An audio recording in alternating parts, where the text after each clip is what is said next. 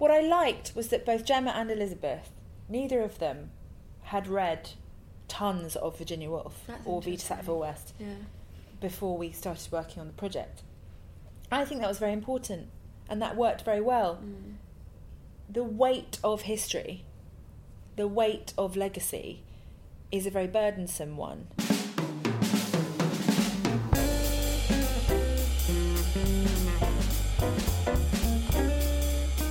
Hello and welcome back to the Vintage Podcast with me, Leena Norms. Uh, this summer, Vintage is continuing our year of challenging ourselves to listen, hear, and respond to some of the greatest female writers. Uh, we want to celebrate women writing non fiction this summer, and we'll hope you'll join us in our summer of reading a female expert. This week, I am joined by Chanya Button, an expert in her own field of film, and she is going to be discussing with me two vintage authors, Vita Sackville West and Virginia Woolf. She's the director of the film that's just been released, Vita and Virginia. That's all about the challenges they both faced at a very specific time of their lives and the love affair that blossoms between them both. I went to the very fancy Soho Hotel to have a cup of tea and a chat to Chanya about the film. So, welcome back to the Vintage Podcast. I'm here with Chanya. You are the director of Vita and Virginia, uh, and you're here to talk to us about the film, which I'm really excited about. I am, and I'm also very excited. Thank you so much for uh, being here and um, letting me pick your brain. Um, um, first of all, absolutely love the film. Oh, thank um, you. We were just talking um, off mic about um, how almost it felt very close, and I think claustrophobic is, is the wrong word, but it felt like. Um, in a lot of period dramas, I think, or, or like often the people making it hold those Mm. those people at arm's length, and it can feel quite cold, which is obviously the intention. But I think this is very different. It really like keeps the characters close. Um, can you tell us a little bit about um, your journey to making this film and what made you want to make it? Because I read that you were inspired to go into film from Woolf's essay, The Cinema. That true? I was. So it's, One of the it's reasons. been all about Virginia Woolf from the beginning. Yeah, it really has. Um, I'm uh, an ultimate nerd. Um, i- i- yes, she wrote uh, an essay, um, which is very easy to find Mhm. um, in one of her volumes of essays and, and on the internet um, called uh, On the Cinema. And I think that we so often think about people like, like iconic writers from the past as being very stuck in that moment, caught in amber in that in that time, like the mosquito in the amber in Jurassic Park Yeah, just like that. just like that. Um, but she was someone who was so progressive and so forward thinking that she was so excited about this new technology that had arrived. Um, and she writes this wonderful essay that talks about the philosophical value of film, that it's the first opportunity human beings have had to look at themselves objectively because it's the first time that human beings can document something or make a piece of art and look at ourselves through a machine as opposed to filtered through the pen of a writer or the brush of an artist.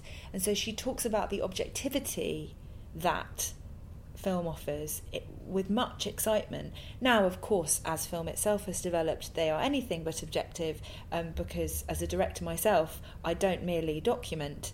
I, you know, every choice I make um, puts things through a filter, um, which is like my perspective as a director. But she made such a fascinating point about the the, the merit and the value and the worthiness of film that any time I sort of wobble and think, what the hell am I doing with my life when I'm getting hypothermia in Blackpool, as I did earlier this year on another project, or um, or you know have things blowing up around me, same project, or you know when challenging moments of of when I'm making anything, I do return to that piece, Mm. um, and I think she's wonderful. So the the film is based on a play. Yes, it's sort of Yeah. inspired by um, Eileen Atkins' play Vita Mhm. and Virginia, which Yeah. that play is the letters of Mhm. Vita and Virginia.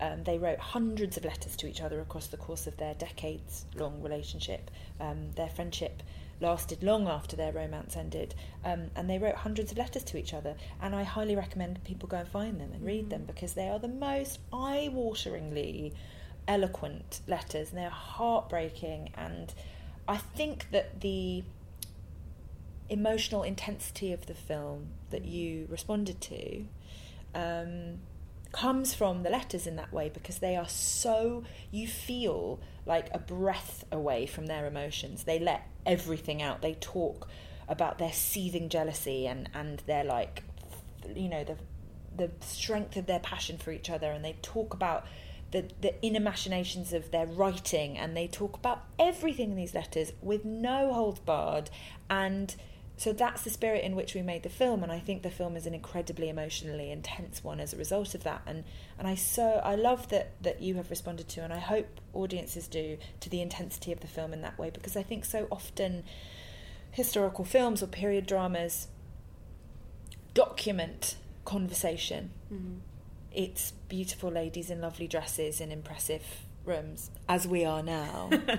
um, We're proving them right We on some level. um, but it, you know, point a camera at it, and it, and, and you feel outside it, and you feel like you're taking these actors' bodies and you're loading information on them. The dress is an is a piece of information about period, and and and the the words they're saying, the style they're saying them in, is a piece of information about the the the moment they're in, and, and the building they're in is more information. And and I wanted to make a film that was felt really inside out, as it were, and I wanted to recreate the feeling of what it must have been like to be in that relationship, as opposed to just point a camera at 1928 and hope for the best.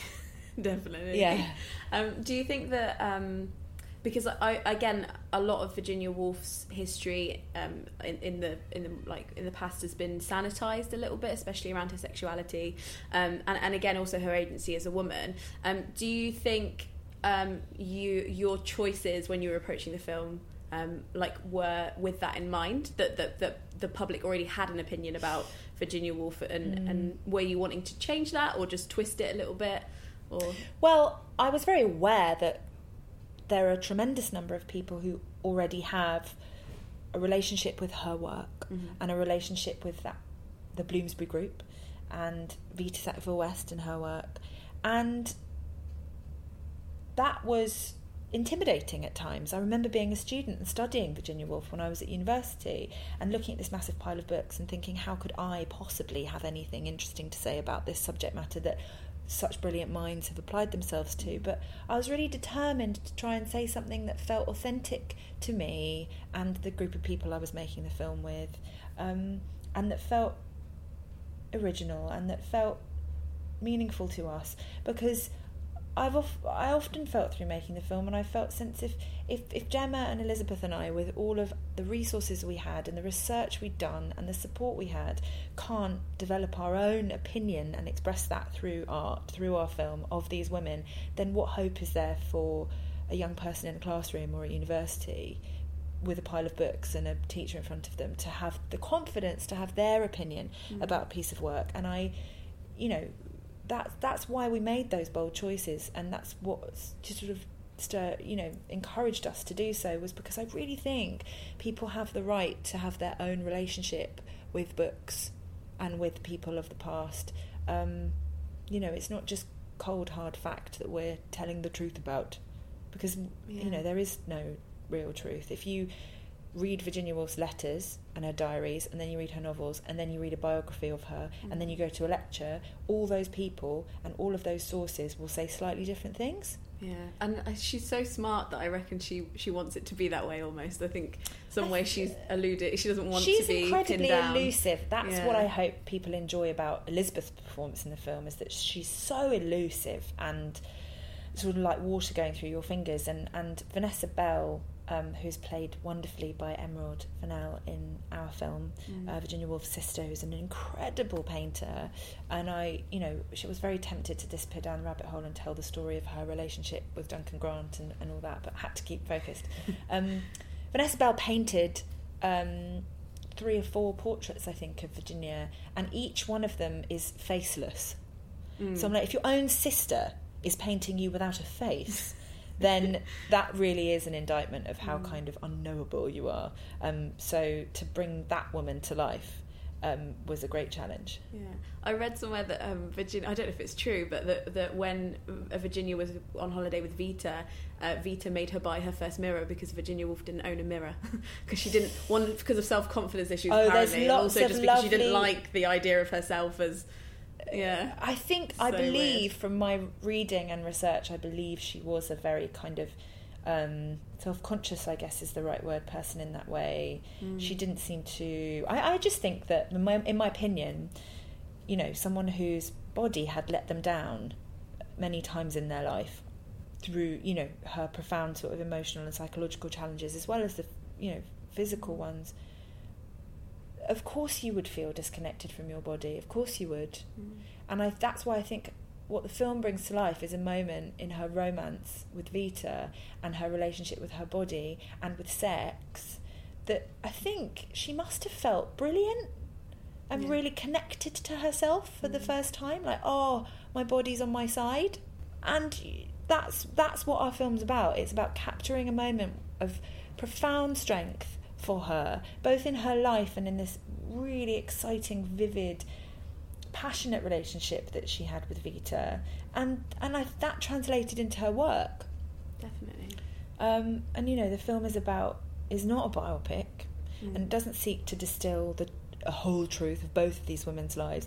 It's about a really particular moment in both of their lives where they met, inspired each other, and where the kind of energy and the push and pull of their relationship sort of forced Orlando out of Virginia, Yeah, which I think is so awesome. exciting. And everyone around her thought that her relationship with this woman who had this reputation for being this sort of, you know, insatiable, like romantic monster, like consuming people and all this, this sort of hyperbole of Vita's reputation. Which she did have a lot of affairs. Mm. Everyone thought it would overwhelm Virginia, but in the moment where it could have done, she didn't sort of crumple. She wrote Orlando, and she sort of wrote herself out of a hole, an emotional hole, and and I find that tremendously relatable. I can't relate to being a literary genius, sadly, um, but I can relate to Mm. the how how raw and and and earth moving those moments of great heartbreak are and I think it's exciting to see such an iconic woman have such a universal experience and use her creative genius to, to sort of get herself out of it and process it and kind of digest it. So, you know, it, it's looking at her vulnerability in a new way, I think, because it's looking at the ways she helped herself and healed herself. Yeah, definitely. Um, do you um, is when you were casting? Was there anything that you were particularly like looking for when you're like casting somebody that everybody's got this idea of who they are and, and, and what they're like? Did, did you find the casting process really hard, or was that? It was a tremendously difficult role to cast Mm. because of this sort of aforementioned unknowability. Mm. Um, And they've got and to a work very Vita as well. yes, and a very just a very intimidating role to take on, I think. Mm. But you know, it was one of those moments of great alchemy when I sent the script to Elizabeth. Mm. She just immediately kind of bit my hand off and went, "Yep, sounds great." That's the one. See you on Monday. Yeah, exactly. No, really, it was kind of like cool, good to go. You know, I remember skyping her when she was filming Steve McQueen's film Widows, Mm. which is a very, very different project. And I was skyping her when she was on that, and I had to, for some reason, it was all moving very fast. I had to Skype her from my friend's son's bedroom. Mm. I was like trying to figure out how I could hide the like Manchester United bed sheets from behind me so I sort of looked like a grown up. What I liked was that both Gemma and Elizabeth, neither of them had read tons of Virginia Woolf That's or Vita. Sackville West Yeah. before we started working on the project. I think that was very important and that worked very well. Mm. The weight of history, the weight of legacy is a very burdensome one. Mm. And I was very pleased to be working with two actresses who were ravenous to be creative and responsible with all their research and Mm. connecting to it all, but weren't bird. You know, they yeah, the lens of other people. exactly be because it can be incredibly intimidating. Mm. And mostly, I'm asked about this film: How scared were you? How terrified were you to make this? Because of course there's all this pressure and all these people and everyone knows. Virginia Woolf's writing. And yes, of course, I respect the legacy of it, the history of it, all the academics and the descendants and all this. Mm. But I just, with every fibre of my being, won't be scared. Mm. And I think if you've read a lot of Virginia Woolf as well, it's very easy to not be scared because it's not how she would approach a project. I think as well. I just think that from reading her work, she's someone who encourages us, and no more literally than in a room of one's own. Mm. She doesn't, in a room of one's own, say, make your own work, but you know, it's going to be really terrifying, and there'll be loads of people who'll probably have a problem with it, and you should be very careful and calm down. She says, go and do it. Yeah. Go and do it. Make space for yourself. Go and make work in it, whatever that is. Go and be empowered. Go and make art. Mm. Go and do your thing. And so we did. And we weren't Yeah. scared or intimidated. But we're very respectful of, of all the work. And, and, you know, I was the nerd in the room, and I would, I I knew we were doing something authentic and truthful, but I also was really excited about really putting ourselves in it and making big, bold, creative choices. Like audiences going to see this film will be thrilled by a kind of throbbing electronic soundtrack. Yeah, I really like the kind of modern soundtrack that it's. I it's love got. it. What, it can It's you talk us through the choices for that? I really Talk us through the choice. talk us through the choice. uh, so gently put. Um, Isobel Waller-Bridge wrote our soundtrack. Mhm. She is a total genius. Um, Is that of Phoebe Waller-Bridge? yes, her sister. Yeah. Um, but Izzo, I met when I was writing the script, Oh right. and she was involved from so early on. Um, she read every draft of the script. She was in rehearsals. She was on set.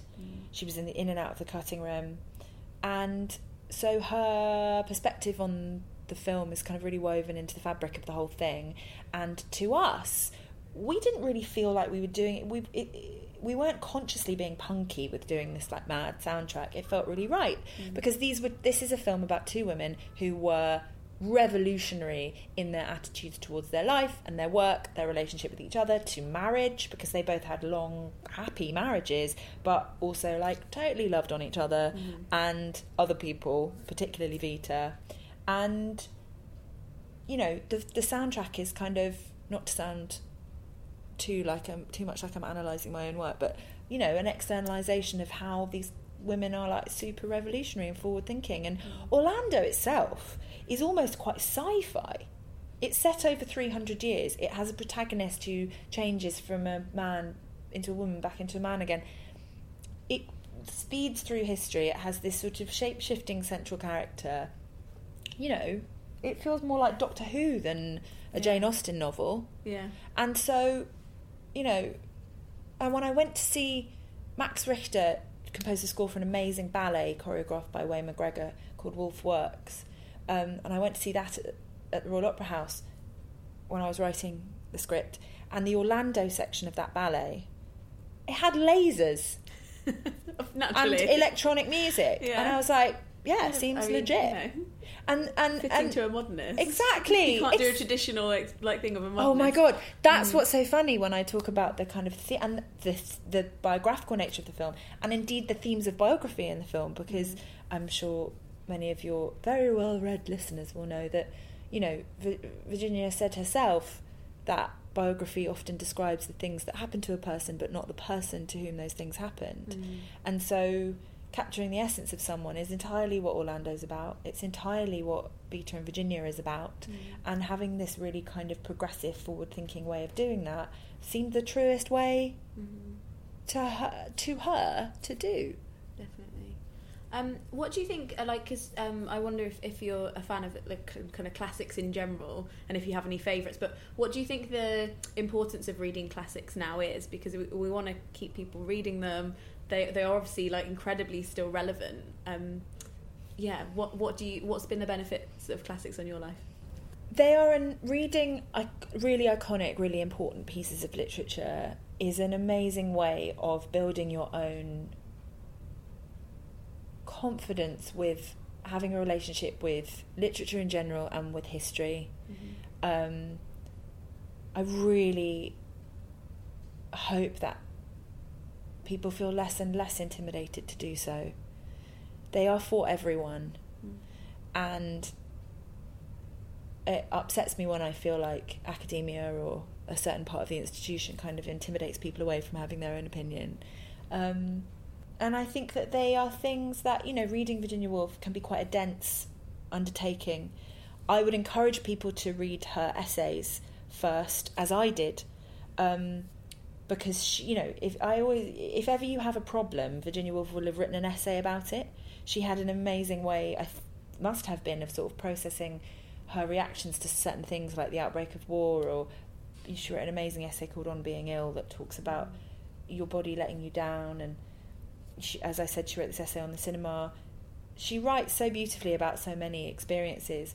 If you read her essays first, you'll you'll see a very open kind of language in quite short, manageable pieces. And then when you go to her novels, the poetry of her novels is really quite profound. And they're novels that you can return to a lot. I, I read Mrs. Dalloway when I was a teenager and had really, now I look back on it, absolutely no idea what was going on, but I loved it.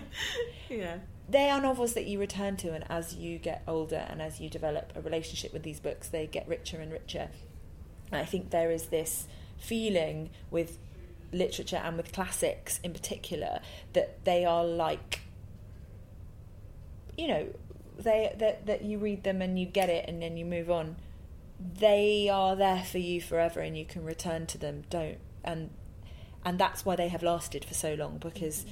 You know you don't need to read it in one go and get every nuance you can return to them over the course of your life and that's what I have done with with Virginia Woolf it's what I've done with Dickens it's what I've done with Margaret Atwood it's mm. what I've done with um, all these iconic writers who I love is that you dip in and out and you return to them and they're, they're there for you forever. They're not just like read that now and if you don't understand it then you're not clever enough. Absolutely. Um, I can't think of a better note to end on. Oh, um, but thank you so much. Thank you. Thank you for making the film. Oh, I hope I hope lots of your listeners go and see it.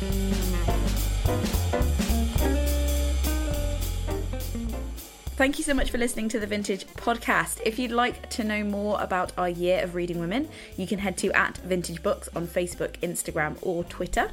If you do go and see the film Vita and Virginia, do tell us what you thought of it. We'd love to hear over there on any of our social channels. Don't forget to subscribe so you don't miss an episode. We release fortnightly on Sundays. I have been Leena Norms, and until next time.